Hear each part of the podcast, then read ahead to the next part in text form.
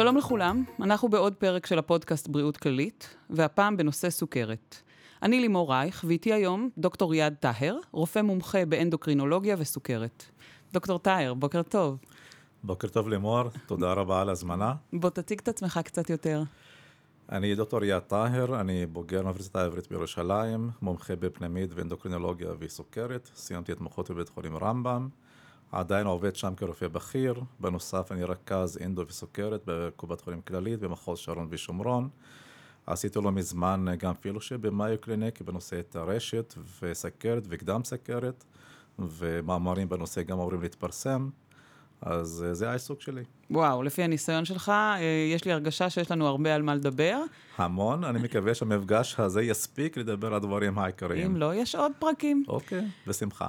אה, אני רוצה להתחיל רגע ברגע של עברית, כמו שאומרים. Mm-hmm. יש הרבה שאומרים סכרת, סוכרת, סוכרת, אז אני רוצה ככה, בדקנו באקדמיה ללשון עברית, החליטו שקוראים לזה סוכרת מהמילה סוכר. אוקיי. יקרה במהלך הראיון שאנחנו נתבלבל, כי מה לעשות, זה מוטמע אי שם, ונגיד סוכרת ולא סוכרת. אז קבלו את זה בהבנה. Uh, ואנחנו ככה נתחיל. בוא קצת uh, תספר לנו איזה סוגי סוכרת יש, כי אני מבינה שאין רק type 1 ו type 2, אבל בוא נתחיל בכל הסוגים שיש. נכון, הסוג השכיח ביותר זה סוכרת type 2, שזה בעצם מהווה בערך 80 עד 90 אחוז מסוג, מהחולים הסכרתיים. בנוסף, type 1, שזה בעצם מחלה אוטואימונית שמופיעה בעיקר בילדים או מתבגרים. אבל גם היום רואים טרנד של יותר ויותר type 1 במבוגרים, אבל עדיין כמות החולים הסוכרת טייבן או סוג דומה שנקרא לאדה, שגם זו מחלה אוטואימונית שגורמת להרס של תאי בטא בלבלב והיעדר הפרשת אינסולין ולא קשורה לאורח חיים, כל אלה מהווים בערך עשרה אחוז מחולים הסכרתיים. מעט חולים שייכים לסוגים אחרים של סכרת, למשל לסוג מסוים שנקרא מודי, שזו מחלה אה, גנטית, אוטוזומלית דומיננטית, שמועברת בעצם מסבא לבן שלו, מהבן לנכד, ומופיעה באחוזים מאוד קטנים. עדיין לצערנו קשה לכמת את החולים עם מחלה מסוג MODY, כי ההבחנה, ההבחנה היא גנטית ועל חשבון המטופל, והרבה פעמים נמנעים מלעשות את הבירור, כיוון שזה עולה לא מעט כסף עבור המטופל. זו מחלה שמופיעה בגיל צעיר, בערך גיל 20 אה, פלוס מינוס, ומופיעה בשלושה דורות בלי מאפיינים של type 1 או type 2.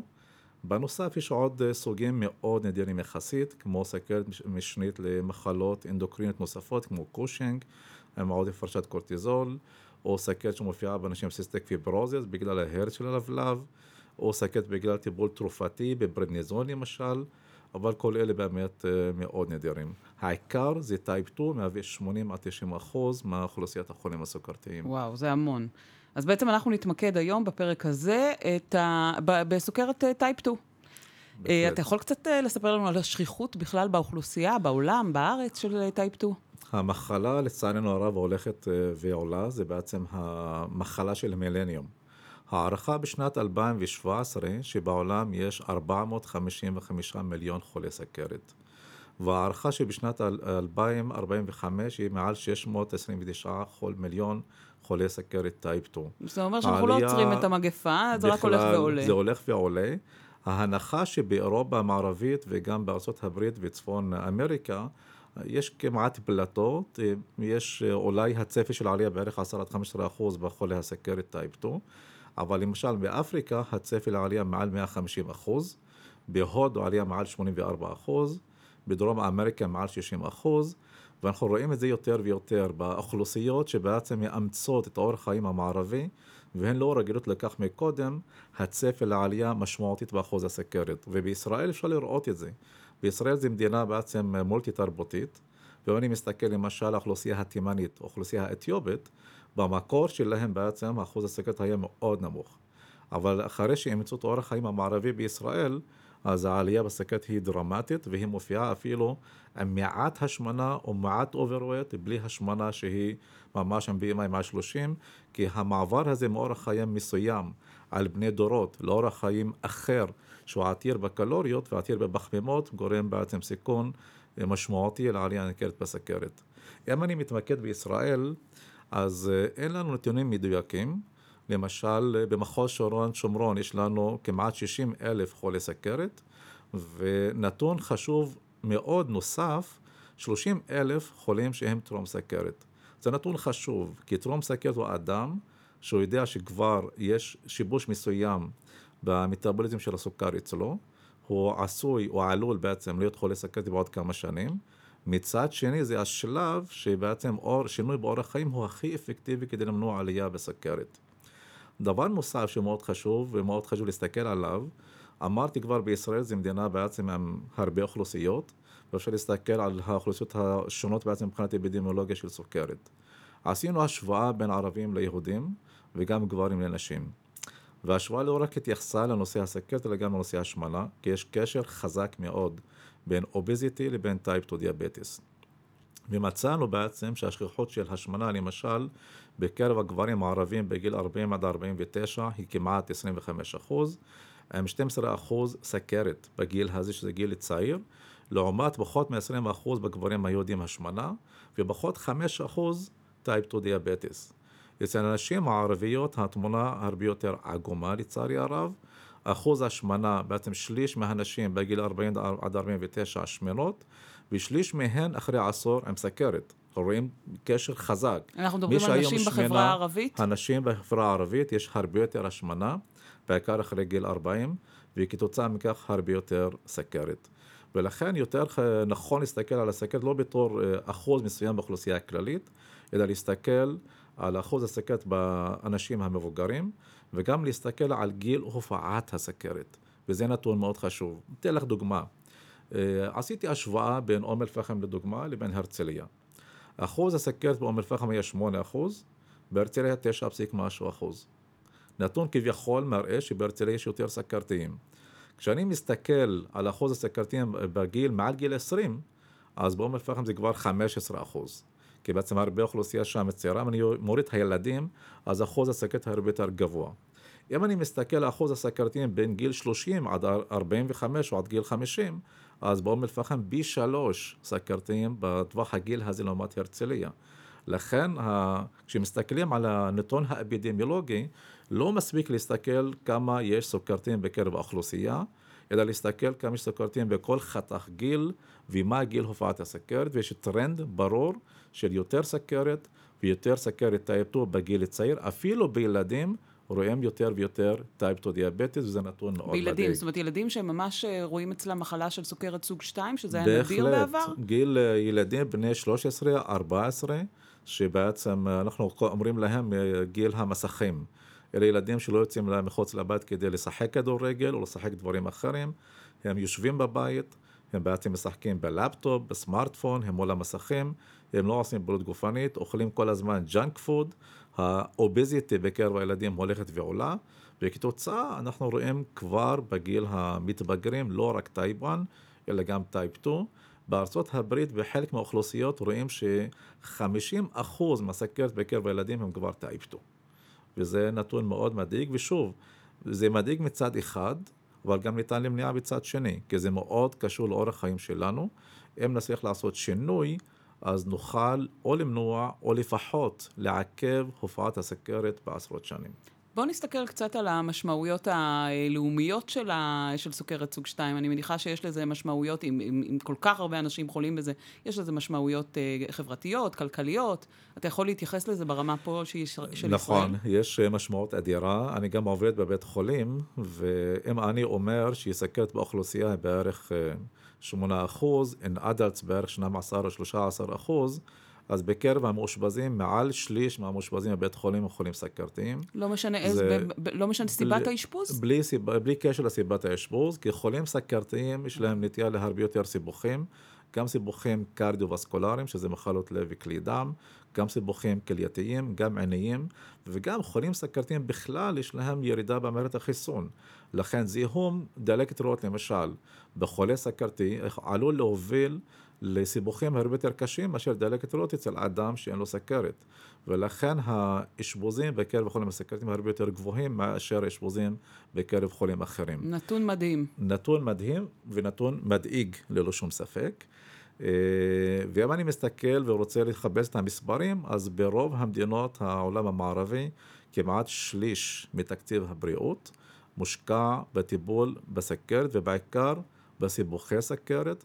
ובאשפוזים בחולים הסכרתיים. זה המון, זה אומר שחולים סכרתיים עולים למדינה המון כסף. עולים המון כסף, ואין לנו בעיה להשקיע הרבה כסף כדי לטפל בהם, אבל זה אומר, אם אני באמת הייתי מונע את המחלה, אז אני באמת יכול למנוע את הסיבוכים, וכך לדאוג לספק להם איכות חיים הרבה יותר טובה, וגם אני יכול לנצל את הכסף והמשאבים האלה למטרות אחרות, כי ללא ספק יש לנו הרבה תחלואה ומעט כסף, והלוואי שהיינו יכולים לפנות חלק מהכסף הזה לדברים ומטרות אחרות. אז בוא נדבר קצת על מניעה. בעצם אתה דיברת המון על אורח חיים. מה אפשר לעשות כדי לא להגיע בכלל למצב גם של טרום סכרת וגם מטרום סכרת לסוכרת, לסוכרת עצמה? זה מאוד uh, כביכול פשוט, כי בעצם כולנו שומעים את זה, אבל הבעיה שלנו באימוץ ההנחיות כדי למנוע את ההתקדמות לסכרת. צריך לדאוג לאורח חיים בריא, שזה אומר תזונה נכונה, תזונה uh, ים תיכונית, ואנחנו בעצם נמצאים באזור הים התיכון. וכל העולם מדבר לתזונה ים תיכונית, אבל אנחנו לצערנו, לצערנו בעצם מאמצים תזונה שהיא אחרת לגמרי. להימנע מהג'אנק פוד. בוא נחזור להימנע... רגע, מה זה תזונה ים תיכונית? תזכיר לי בשתי מילים, יהיה לנו פרק פה על כל מיני סוגי דיאטות, ואנחנו נדבר גם על תזונה ים תיכונית, אבל מצוין. לטובת המאזינים של הפרק שלנו, מה זה אומר תזונה ים תיכונית? מצוין, אז דיאטנט בטח תוכל לפרט הרבה יותר טוב ממני, אבל תזונה ים תיכונית היא תזונה בעצם מגוונת, שמכילה גם בחמימות, בעיקר בחמימות מורכבות, מכילה חלבונים, מכילה מעט שומן, אה, מכילה, מכילה בעצם הדברים האלמנטריים בתזונה שלנו, גם ויטמינים. ובעצם לא מכילת ה junk food למיניהם, וכך בעצם אפשר להגיע לתזונה מאוזנת. כטיפים בעצם מאוד פשוטים, להימנע ממשקאות ממותקים, זה מאוד עוזר. להימנע מה junk food, כל הסנדוויצ'ים של האוכל המהיר, זה באמת אה, עוזר מאוד. וכמובן לדאוג לסך כל קלוריות נצרכות ביום, לא מעל 2,000 calories ביום, זה מאוד מאוד עוזר. שוב, זה לכאורה קשה, אבל וזה מחקר מדהים שבדק את זה. אם אנחנו עושים את זה בילדים, בקרב הילדים, אז היכולת שלהם לשמר תזונה בריאה היא טובה מאוד. אם אני מגיע לאנשים מבוגרים שלא רגילים לתזונה נכונה ועשה בקרבם education ושינוי והתערבות, אז לטווח קצר יש שינוי משמעותי. לטווח ארוך ההצלחה שלנו היא מאוד קטנה. ולכן זה המסר לפחות להורים אה, שינסו כבר לדאוג שהילדים שלהם יגדלו בצורה כזו שיאמצו אורח חיים בריא, כי קל להם יותר לאחר מכן לשמר את הדבר הזה. דבר נוסף, כמובן, פעילות גופנית. זה חלק אינטגרלי חשוב מאוד בעניין של השימור אורח חיים בריא ומניעת סכרת. אה, באופן עקרוני, המלצה לבצע חצי שעה ביום, חמש פעמים בשבוע, של מאמץ חצי מקסימלי, אז כולם שואלים בטח מה זה מאמץ מה זה חצי מקסימלי? חצי מקסימלי. אז זה מוערך בערך דופק של כמעט 130 אה, לדקה. כמובן לא כל אחד ימדוד דופק בזמן הפעילות הגופנית, אבל באופן גס אנחנו אומרים אם אתה עושה פעילות גופנית, שבמהלכה אתה לא מצליח לדבר בשטף, זה אומר שאתה עושה מאמץ חצי, גוף, חצי מקסימלי. אבל אם אתה מצליח לדבר בטלפון בצורה שהשומע לא יודע שאתה עושה פעילות גופנית, אז כנראה שאתה עושה הליכה מאוד איטית, וזה לא הדבר האפקטיבי שאנחנו רוצים ש... שאנשים יעשו. בעצם מה שאתה אומר פה, שזה רק משפיעים אה, סביבתיים. אין פה שום מרכיב גנטי בנושא של סוכרת אה, סוג 2? אני בכוונה לא דיברתי על המרכיב הגנטי, כי בעצם אה, מכמה סיבות. המרכיב הגנטי אומנם קיים, אבל התרומה שלו היא חלשה ולא חזקה. אם אני עושה השוואה למשל בתוך האוכלוסייה הערבית בישראל, שזה המטען הגנטי שלהם לא השתנה משנת 1950 עד היום, אבל אז אחוז הסקר בשנת 1950 היה בערך 2%. היום באוכלוסייה המבוגרת בערך 14-15%. לא השתנה המרכיב הגנטי, השתנה האורח חיים. דבר נוסף, אני לא יכול לשנות גנטיקה, אבל אני כן יכול לשנות אורח חיים. לכן אני מתעקש ומדבר בצורה באמת, אה, מקדיש את הדיבור שלי על הדברים שיכולים לתרום בעצם למנוע את המחלה ולטפל בה, ולא לדבר על הדברים שאולי מעניינים מבחינת סייאנס, אבל פחות מעניינים מבחינת פרקטיס יומיומי. דיבר, נגעת קצת כשדיברנו על האשפוז, שבעצם 30% אה, מהמאושפזים אה, הם חולי סוכרת. בואו קצת יותר נתמקד במה הם סיבוכי המחלה עצמה. המון המון סיבוכים. הסיבוכים המובילים הם אה, סיבוכים של מחלות לב וכלי דם מצד אחד, וסיבוכים נוספים שקוראים להם סיבוכים מיקרו-וסקולריים. הסיבוכים המיקרו-בסקולריים שאני אתחיל בהם, שקיימים, ולשמחתנו היום רואים אותם פחות ופחות, אבל עדיין קיימים. למשל, פגיעה ברשתית העין. הסיבוך שקורה באנשים עם סכרת לא מאוזנת. זאת אומרת, אם האדם עם סכרת ומאזן את עצמו בצורה קפדנית, הוא בעצם מגן על העיניים הסיבוכים האלה. אבל אנשים לא מאוזנים, ולצערנו יש הרבה כאלה, מפתחים בעיה ברשתית, ולכן הסיבה המובילה לעיוורון בגיל העבודה בעולם וגם בישראל זה סוכרת. היום פחות ופחות מגיעים לעיוורון גם בגלל איזון המחלה וגם בגלל שלרופאי העיניים יש הרבה כלים כשרואים פגיעה ברשתית לטפל בבעיה הזו. אבל עדיין זה פוגע באיכות החיים של המטובל, זה דורש ממנו הרבה ביקורים אצל רופאי עיניים ומרפאת רשתית, לכן כדאי למנוע, למנוע את זה על ידי מניעת סכרת וגם איזון סכרת. כל כמה זמן אה, חולה שהוא אה, סוכרתי רצוי שייבדק על ידי רופא עיניים? לפחות פעם בשנה. ואם יש כבר בעיה, אז רופא עיניים לפי הבעיה מגדיר את תדירות הביקורים.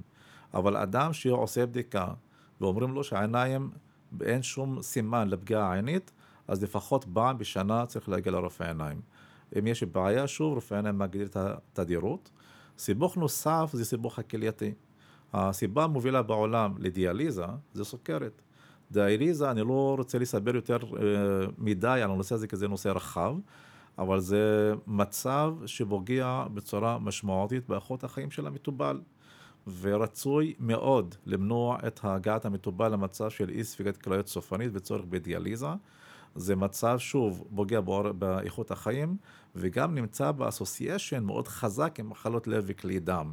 לכן מאוד חשוב למנוע אותו. איך למנוע? שוב, איזון סכרת, איזון לחץ דם כמובן בנוסף, כי יתר לחץ דם מופיע גם ב-75% מהחולים הסכרתיים, אז יש בעצם קשר חזק בין שתי המחלות, וזה דבר שאם אני מונע סכרת, או לפחות מאזן אותה, ובוחר את הטיפול הנכון לאיזון הסכרת, אני יכול למנוע את הסיבוך הכלייתי. הסיבוך הנוסף זה הסיבוך של הפגיעה, מה שנקרא הרגל הסכרתית, הדיאבטיק פוט. סיבוך שוב יורד ויורד, אבל עדיין קיים. לא מעט אנשים, אני רואה אותם גם בבית חולים, מגיעים עם זיהום של הרגל, שבגלל הסכרת והפגיעה בכלי הדם ברגליים והפגיעה העצבית, לא תמיד אפשר לרבא את הזיהום על ידי טיפול אנטיביוטי, ואז מגיעים למצב של אמבוטיישן, של קטיעה. ב-level של כף הרגל, לפעמים ב-level של מתחת לברך, ואפילו מעל לברך, וזה ללא ספק אה, קשור בפגיעה מאוד קשה באיכות החיים של המטובל. מאוד, זה מאוד. ממש דרסטי מה שאתה נכון, מתאר פה. נכון, וכל הסיבוכים שהזכרתי, הם תלויים במידת האיזון של המחלה.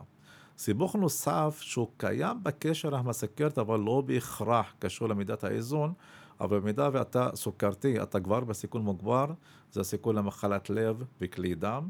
אפילו בשלב טרום סכרת, יש סיכון מוגבר לטרשת עורקים, דבר שיכול לערב כלי דם בלב, ואז יכול לגרום למחלת לב, ויכול לערב גם כלי דם בצוואר או במוח, וזה יכול לגרום לאירועים מוחיים, או כלי דם במקומות אחרים. זה סיבוך שמתחיל להתרחש כבר בשלב של השמנה. ותסמות מטבולת וקדם סכרת, ולכן מוטב מאוד, שוב, להקדים את הטיפול בכל הסיבוכים האלה על ידי מניעה מאוד מוקדמת ולא לחכות למחלה כדי להתחיל לטפל בה. תסמונת מטבולית זה בעצם אה, אותו דבר כמו אה, קדם סוכרת? זה, זה, או שיש הבדל בין השניים? זה מקביל.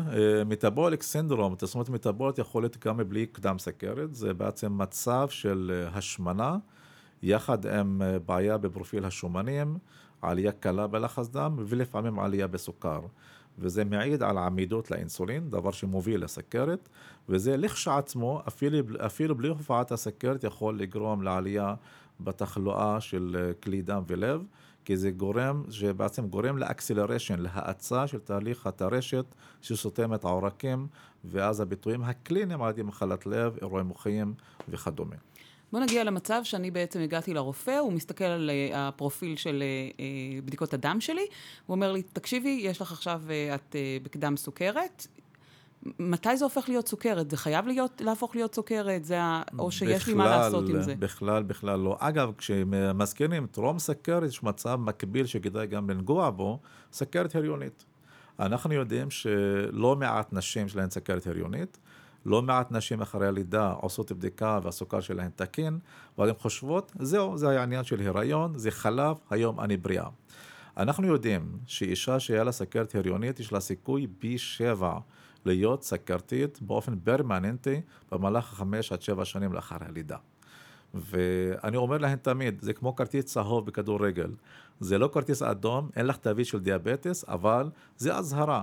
זה אומר שיש לך נטייה לפתח סכרת, ואם תעשי את הכל גם אחרי הלידה, ואל תסתכלי על הסוכר, כי אם הוא תקין, אז זה עדיין לא אומר שאת לא בסיכון מוגבר. עדיין את בסיכון מוגבר, ומותר באמת לעשות את הכל כדי או למנוע או לפחות לדחות את הסכרת. אנחנו קצת סוטים מהנושא, אבל, אבל מעניין אותי, יש גם סיכון לתינוק, לתינוק, לאימא שהייתה לה סוכרת בהיריון? יש סיכון במידה והסכרת לא מאוזנת, ללא ספק. אם הסוכר, אם הסוכר היה מאוזן במהלך ההיריון, אז אין שום דאגה, התינוק נולד בריא, עם משקל תקין, בלי שום סיבוכים. אה, כל עוד שוב דואגים לאיזון הסוכר במהלך ההיריון.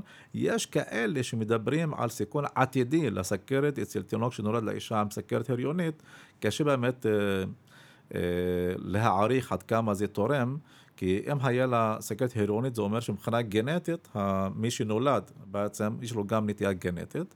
דבר נוסף, אנשים סוכרתיים, לצערנו הרב, גם מאמצים אורח חיים שמוביל למחלה. והילדים מאמצים את זה, ולכן חושפים אותם גם לסיכון מוגבר לסכרת. וקשה באמת לעשות, מה, לראות מה התרומה האינדפנדנט של כל מרכיב ומרכיב. לכן שוב, נעשה את הכל לשנות אורח חיים כדי, כדי באמת למנוע אה, הופעת המחלה. אני אחזור לשאלה שלך, אדם טרום סכרת, מה הוא יכול לעשות כדי למנוע התקדמות לסוכרת? אני אפילו בעצם מתייחס האם יכול לעבור ממצב של ברי דיאבטס, טרום סכרת, למצב של סוכר תקין לגמרי. והתשובה היא כן. אפילו אני אתן דוגמה שהיא יותר קיצונית. עשו אה, עבודה יפה, מדהימה, בסקוטלנד. שם אנשים ממושמעים, לכן בחרו בסקוטלנד כנראה. לקחו אנשים עם סכרת, לא אנשים עם טרום סכרת, אבל בחרו אנשים שהם כבר עם סכרת, עם פחות משש שנות מחלה, בלי טיפול באינסולין, אבל כולם היו על טיפול תרופתי.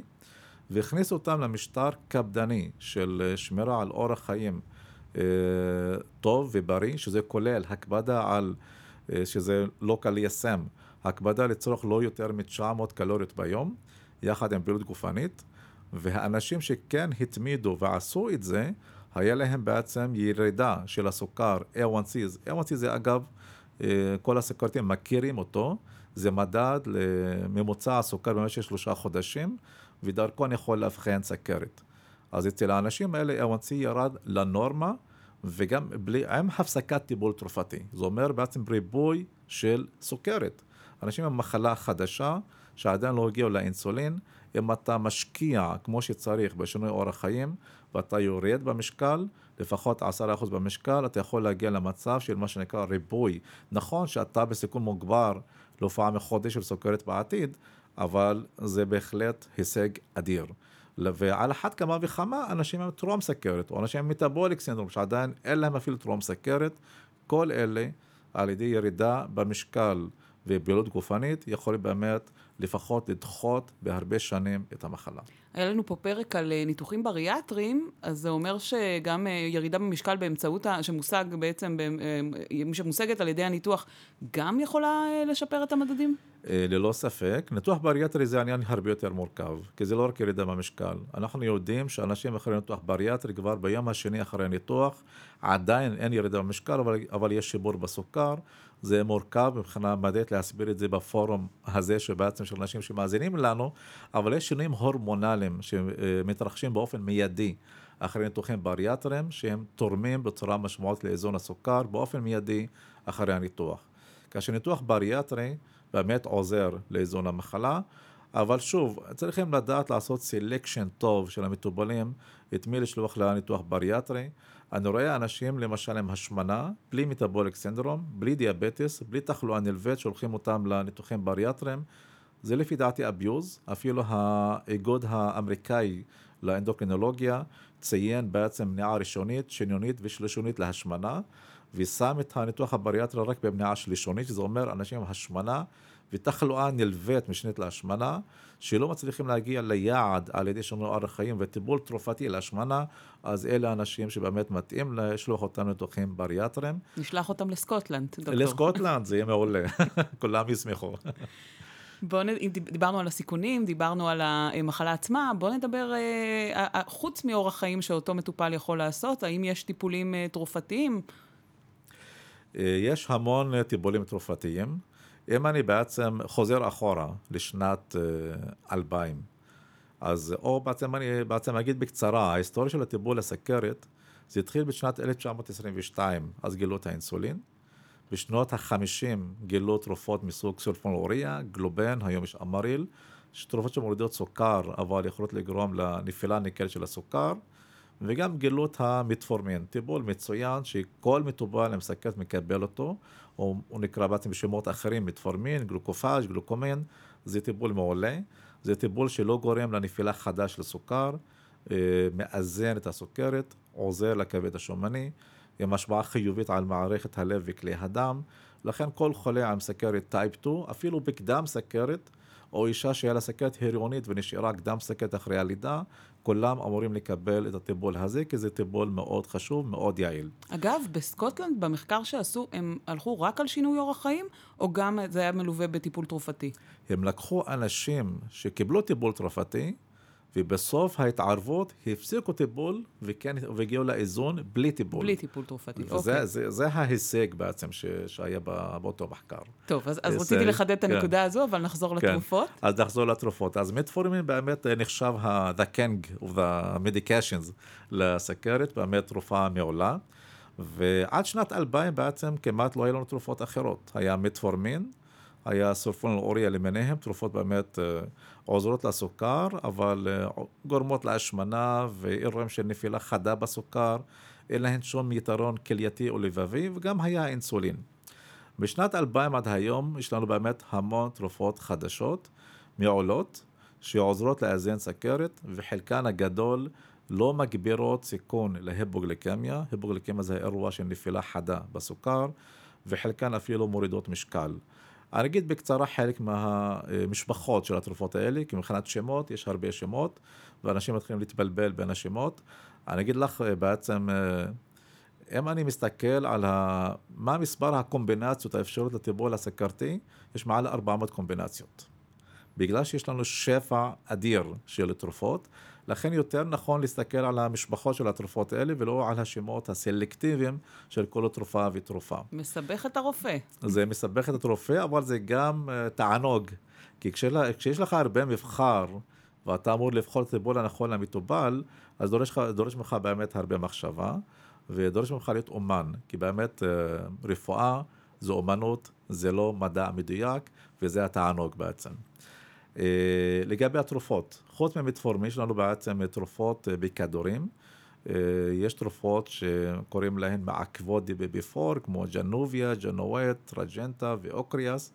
אלה תרופות שמורידות סוכר, לא משפיעות על משקל, לא גורמות להיפוגליקמיה, תרופות נהדרות. יש תרופות אחרות נקראות מעכבות SGLT2, תרופות שגורמות לנו להשתין סוכר. שזה דבר פעם, כשחשבו עליו אמרו, מה פתאום, זה נשמע, נשמע משוגע. אבל אה, כשחושבים על זה לעומק, אלה תרופות באמת נהדרות. אה, מהתרופות האלה בארץ יש את הג'רדיאנס, ג'רדיאנס דו, פורסיגה, קסיגדוקס אר. מה זה אומר אלה, בעצם? מה הן עושות? אלה תרופות בעצם, הגוף שלנו הוא גוף חסכן. לכן הוא נוצר בצורה כזו, אם הסוכר גבוה בדם, עדיין הכליה דואגת לכך שהסוכר לא יברח דרך השתן. כי מבחינה אבולוציונית אנחנו צריכים את הסוכר. לכן הכליה בולמת בריחת סוכר דרך השתן, אפילו אם הסוכר גבוה. רק, רק כשהוא מעל 250, הסוכר מתחיל לברוח דרך השתן, ואז אדם מגיע אלינו עם סוכר 300 בדם, וסובל מהשתנה מרובה, כי הוא בעצם, והשתנה גם בלילה, וצמא, כיוון שהוא בעצם משתין הרבה בגלל הסוכר שבורח דרך השתן. אבל באופן תקין, כל עוד הסוכר פחות מ-180 לא אמור לברוח דרך השתן, בסוכרתיים הגוף משמר את הסוכר בצורה עוד יותר גבוהה, וזה דווקא פוגע במטובל. התרופות האלה גורמות לכליה לא לספוג סוכר בחזרה, זאת אומרת, גורמות לכליה לאבד את הסוכר דרך השתן, וכך מורידות סוכר. אבל על הדרך גם מורידות משקל, אמנם בערך שלושה קילוגרם, כי בעצם איבוד סוכר זה איבוד של קלוריות, והמחקרים החדשים הראו שהתרופות האלה עוזרות לשמור על התפקוד הכלייתי ועוזרות למנוע אי ספיקת לב ובחולים עם רקע של מחלת לב מוכחת, עוזרות בעצם למנוע אירועים לבביים נוספים. וזה יתרון ענק, ולכן גם סל התרופות המעולה שלנו, אגב, אני פוגש הרבה רופאים מומחים בהרבה מדינות בעולם, כולל מדינות עם רווחה מאוד גבוהה, כמו הולנד, גרמניה, דנימרק, קנדה, אני חושב שסל התרופות לגבי הסוכרת בישראל הוא סל התרופות הכי טוב בעולם, באמת הכי טוב בעולם. הוא מנגיש את התרופות האלה לאוכלוסייה רחבה במחירים באמת אה, סבירים, וצריכים באמת לנצל את העובדה הזו.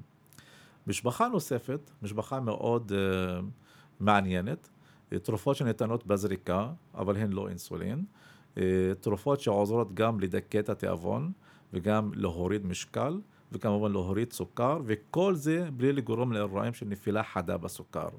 אמנם יש תופעות לוואי של בחילות בחלק מהמטופלים, אה, אבל על בירו זה חולף, וגם לקבוצה הזו יש יתרון טוב מאוד מבחינת אה, תחלואה לבבית ותחלואת כלי דם, ולכן היום אני יכול להגיד, יש לנו בעצם ארסנל מאוד רחב של טיפולים תרופתיים מאוד יעילים, הן כטיפול בסוכרת, הן כהורדת סוכר, הן כטיפול במשקל והן כמניעה של סיבוכים הקשורים לסכרת, אפילו בלי קשר להשפעה של התרופות האלה על הסוכר. וזה מאוד חשוב. בואו נדבר קצת על העתיד. אה, אני מבינה שזה תחום מאוד נחקר בגלל התופעה המאוד רחבה. מה, מה, מה יהיה בעתיד?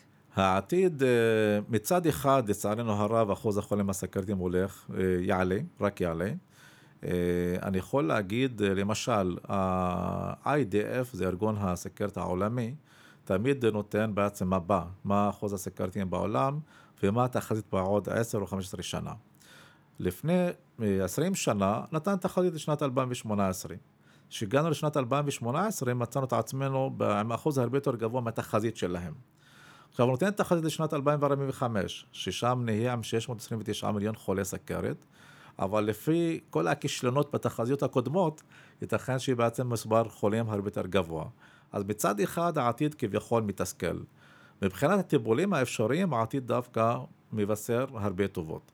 גם מבחינת ניתוחים, כי בעצם יש, אה, כל, יש טרנד של אה, ניתוחים לא בולשניים, אה, או בעצם התערבויות פולשניות, אבל בלי ניתוחים, שעוזרות בעצם לרדת במשקל, דבר מדהים, אבל עדיין בתחילת הדרך. לגבי... כמו הבלון ו...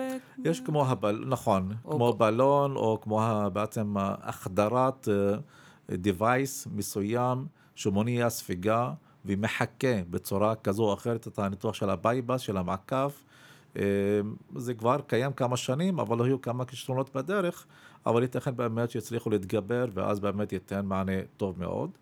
לגבי הטיפול התרופתי, אז יש כמה דברים שהם בדרך, אני מקווה. אחד מהם אינסולין שאינו בזריקה, כל העולם בעצם מחכה לזה, גם type 1 מן הסתם, כי type 1 אלה אנשים שמהיום הראשון של המחלה הם על אינסולין וכל החיים הם על אינסולין, אז כשאנחנו נציע להם טיפול שאינו בזריקה, זה באמת ייתן להם בעצם שינוי משמעותי באורח החיים. מה זה אומר, כדור או... אה, היה פיתוח שלא כל כך הצליח של אינסולין בש... אה, בשאיפה. אבל לא הצליח כי בעצם לא היה ניתן לנבא בצורה מדויקת את ההשפעה שלו על הסוכר, וזה גרוע. אבל יש כדורים, יש כדורים של אינסולין, זה עדיין phase 1, phase 2, כי במחקרים יש phase 1, phase 2, ורק אחרי phase 3 trial, אז בעצם אפשר לשווק את התרופה לקהל הרחב. לצערי הרבה תרופות נופלות בפייס 1, פייס 2, אבל יש כנראה בעצם, אנחנו יודעים היום שצריכו להתגבר או לפעניח איך אפשר למנוע מהקיבה לפרק את החלבון שהוא האינסולין. ולכן זה נותן תקווה שבאמת האינסולין הפומי יצא לדרך, אני מקווה בקרוב. אה, דברים נוספים, אה, יש אה, זריקות שהיום בעצם גם בביטוח של GLP-1, GLP-1 זה תרופות קיימות, אבל עם עוד משהו, גלוקגון, שגם עוזר באיזון הסכרת. אז אלה הדברים העיקריים, גם דברים שבאמת הם עדיין phase 1, יש המון, אבל עדיף לא לדבר על כולם, אנחנו יודעים שהרבה רעיונות נכשלות אחרי phase 1, ולכן לא רוצה בעצם שהמאזינים יחשבו שאו-טו-טו מצליחים לרפא את החולים הסכרתיים על ידי טיפולים פשוטים, כי עדיין לא שם, אבל באמת יש תקווה גדולה. אני חייבת להגיד שאני קצת מבולבלת. כי אם אנחנו מסתכלים על העתיד, או מה שקורה עכשיו בשטח, אתה מדבר איתי המון על אורח חיים, אתה מדבר איתי המון על תרופות חדשות ועל מחקרים שהם בפיתוח, ואתה בעצם אומר, יכול להיות שהעתיד יהיה עם הרבה יותר סוכרתיים. הדבר אחד לא מאזן את השני, כי אנשים היום, אולי, לפחות לפי התחושה שלי, קצת יותר מתייחסים לבריאות ולכושר ולאורח חיים בריא, הרבה יותר ברצינות. אה, מצד שני, אתה אומר שהתחזיות בעצם, שאנחנו הולכים אה, לכיוון אה, אולי מגפה. נכון. לצערי הרב, היום באמת אני שומע יותר שיח בנושא חשיבות אורח חיים בריא. זה חשוב, כדאי מאוד, וחשוב מאוד להחדיר את זה יותר ויותר. לא לצערך, לשמחתך. אמרתי, או, סליחה, בטח, לשמחתי, ללא ספק. מצד שני, אנחנו, שלא, שלא נשכח שבעצם יש תעמולה חזקה של כל החברות שמשווקות את האוכל המהיר, שמבחינתן אה, בעצם במסגרת החוק הן רוצות אה, להרוויח ולא רוצות בעצם למכור את, ה, אה, את הסחורה שלהן ולכן בפועל כשאני מסתכל על המספרים אנחנו עדיין רואים מגמה של עלייה לצערי גם בחוז השמנה גם בחוז הסכרת וגם ירידה בגיל הופעת סכרת טייפ 2 אלה המספרים. לכן אה, זה אומר שמשהו השתבש בדרך, מדברים על חשיבות אורח חיים בריא, אבל כדי שזה יעבור מסתם שיח אה, לפרקטיס, ליישום בחיי היום-יום, משהו נוסף צריך לעשות. לדעתי קהל היעד העיקרי בעצם למטרה הזו זה קהל הילדים ובני הנוער בבתי הספר. אמרתי כבר, שם אם אני מצליח לגרום להם לאמץ אורח חיים בריא, היכולת שלהם לשמר את זה ולרדת במשקל ולשמר את ההישג הרבה יותר גבוה. לעומת זאת, אנשים בגיל המבוגר, יש הצלחה של באמת אה, שינוי אורח חיים, יש הצלחה של ירידה במשקל, אבל המחקרים מבחינת המעקב הארוך טווח אחרי אנשים שכן ירדו במשקל, הם לא מאוד מעודדים, לצערי הרב. הרבה אנשים חוזרים, כמובן יש הסברים לא רק התנהגותיים, אלא הסברים מדעיים למה האנשים האלה אחרי ירידה במשקל, חוזרים למשקל ה baseline שלהם לפני ירידה במשקל אפילו עוד יותר. זה לא הזמן וזה לא המקום לפרט את ההסברים המדעיים והמולקולריים וההורמונליים מאחורי התופעה הזו, אבל ההסברים האלה הם, או התופעות בעצם, השינויים ההורמונליים האלה הרבה יותר חלשים בילדים ובני הנוער. לכן אם אני מקדיש את ההשקעה שלי שם, אני חושב שאני יכול הפעם, אה, שנהיה מופתעים שהתחזית כפי שאמרתי כבר, שה-IDF תמיד התחזית שלהם לא צדקה, ותמיד גילינו שהמציאות היא יותר גרועה מהתחזית שלהם, אני מקווה, אם נעשה בעצם מאמץ אמיתי לשנות את המצב, שכן, לא יצד... שכן יטעו גם הפעם, אבל בכיוון ההפוך. שהמצב בשנת 2045 לא יהיה 629, לא יותר, אלא אפילו הרבה פחות. אבל זה דורש מאמץ אדיר של כולנו. מה המסר העיקרי שלך בעצם, אם עכשיו מאזינים, מאזינים לנו הורים לילדים? מה המסר שלך אליהם? המסר העיקרי שמחלת סכרת זה לא סתם מספר, זה לא רק סוכר גבוה. סכרת זה מחלה שקשורה בהרבה הרבה סיבוכים. זה הצד הרע של המחלה. הצד של המחלה, שזו מחלה שניתנת למניעה, ומאוד חשוב שאם אני כהורה, עם סכרת בעיקר, ואז אני יודע שהבן שלי בסיכון מוגבר בעצם היותו הבן שלי, בגלל המרכיב הגנטי, אם אני רוצה לעזור לו במשהו, אני צריך כבר לאמץ על עצמי כדי שבעצם יראה רול מודל בבית, וגם לחנך אותו לאורח חיים בריא, וכך בעצם אני אוכל לשנות, uh, change the curve, זה בעצם הסיסמה של ה-IDF, לשנות את הקרב של הופעת המחלה, ולמנוע אותה, ול, ובעצם לעכב אותה. אז זה המסר, תצאו עם הילדים, תעשו טיולים, תעשו הליכות, תקנו להם אוכל בריא, תחנכו אותם לאורח חיים בריא, וכך נוכל לשנות את המצב. אני חייבת להגיד שהיה לי אה, מרתק בשיחה הזו. זה רק עושה לי חשק להזמין אותך אה, שוב ולדבר על סוגי סוכרת אחרים. בשמחה, לימור. תודה. אני מאוד מאוד מקווה שהמסר שלך אה, יוטמע, ובאמת התחזיות יהיו אה, הרבה יותר טובות ממה שצופים הלאה. אמן. תודה רבה רבה. ולמאזינים שלנו, אתם יכולים להקשיב כמובן גם לפרק הזה, וגם לעוד פרקים אה, בפודקאסט בריאות כללית, בכל אפליקציות הפודקאסטים, אה, בספוטיפיי. נשתמע בפרק הבא. תודה.